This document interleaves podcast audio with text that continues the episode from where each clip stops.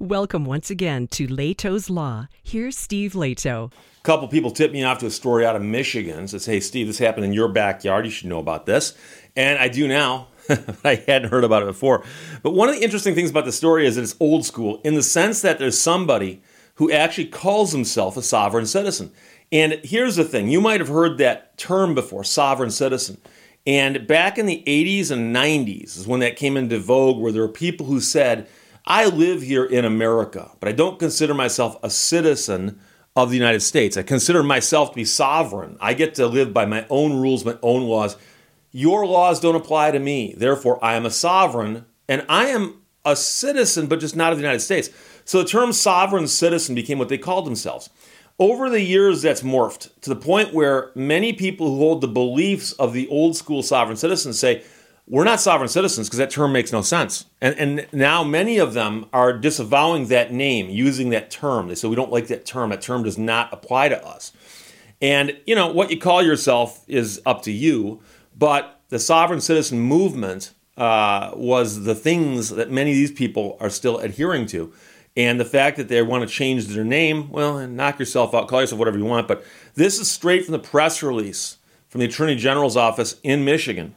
Self proclaimed sovereign citizen pleads guilty to writing fake checks. a man from Macomb County who attempted to pay the Michigan Department of Treasury with fraudulent checks pled guilty to felony charges. According to Michigan Attorney General Dana Nessel, she made that announcement, I believe, yesterday.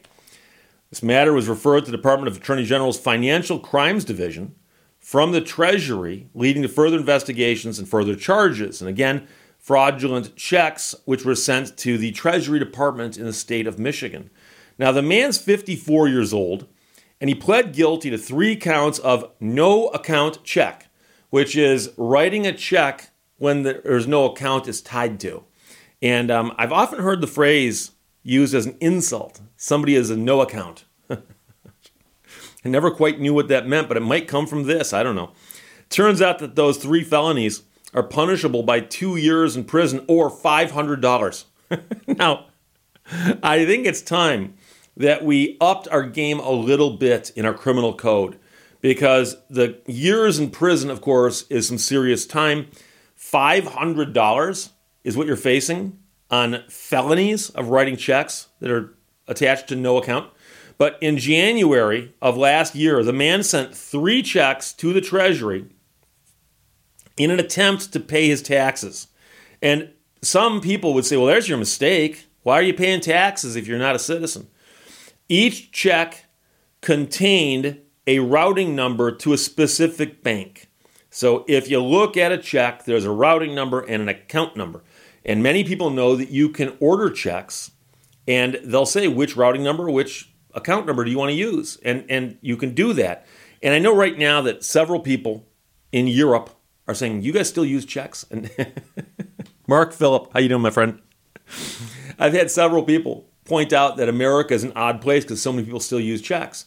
I occasionally use checks, and I use them when I pay clients. When I, when, when, when clients have a, a settlement coming to them, uh, I put it into a trust account and I cut two checks one to myself for what I'm entitled to, and one to my client for what they're entitled to.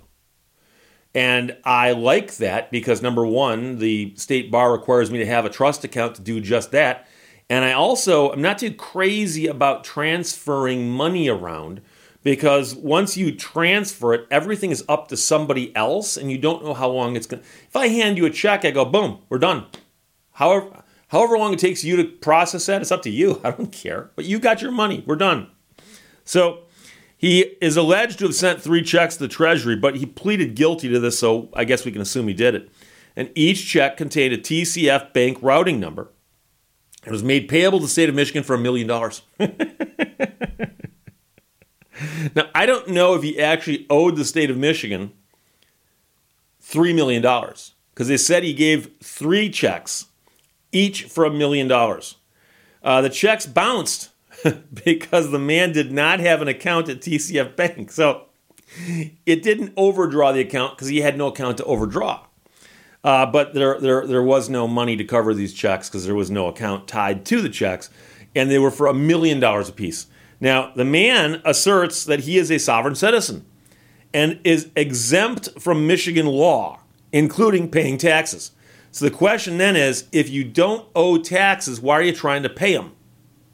And if you're exempt from law, does that mean that you're allowed to write fake checks? Because I've heard some of these arguments, and they will say we're not bound by the Constitution, we're only bound by common law. Yet at common law, are you allowed to write bad checks? I'm, I'm just curious. I, am unaware of any common law that says, oh, you can write a bad check. Uh, writing bad checks is only illegal by statutory law. So, taxes pay for our schools, our roads, and our government services, said the Attorney General. Cheating on taxes hurts everyone and is fundamentally unfair to everyone else who abides by the law. We will continue to work with our partners at Treasury to ensure fairness and to enforce the law. Now, the sentencing will be held in January, towards the end, via video conference before a judge in Ingham County. Ingham County, of course, is where our capital is located. So many crimes that are deemed to be against the state itself uh, are tried there or filed there. So it's a 54 year old man from Macomb County, uh, apparently, who calls himself a sovereign citizen. So don't get mad at me for saying that because it says here self proclaimed sovereign citizen. And he says that he's not bound by our laws, but yet here he is trying to pay his taxes with three checks for a million dollars each. and they're all tied to no bank account. And you might ask yourself and say, well, what was the end game thought here? Like, does he have taxes that he owes? And I suspect if he's filing three bad checks, that might be for three years of taxes. So it might be that he owes this year, last year, and year before. Three years of taxes. So if he owes taxes for three years and he files the taxes along with a million dollar check in each case, no one, for the most part, who's an individual, is paying the state of Michigan a million dollars uh, in, in, in tax. I pay tax in Michigan. I don't pay a million dollars.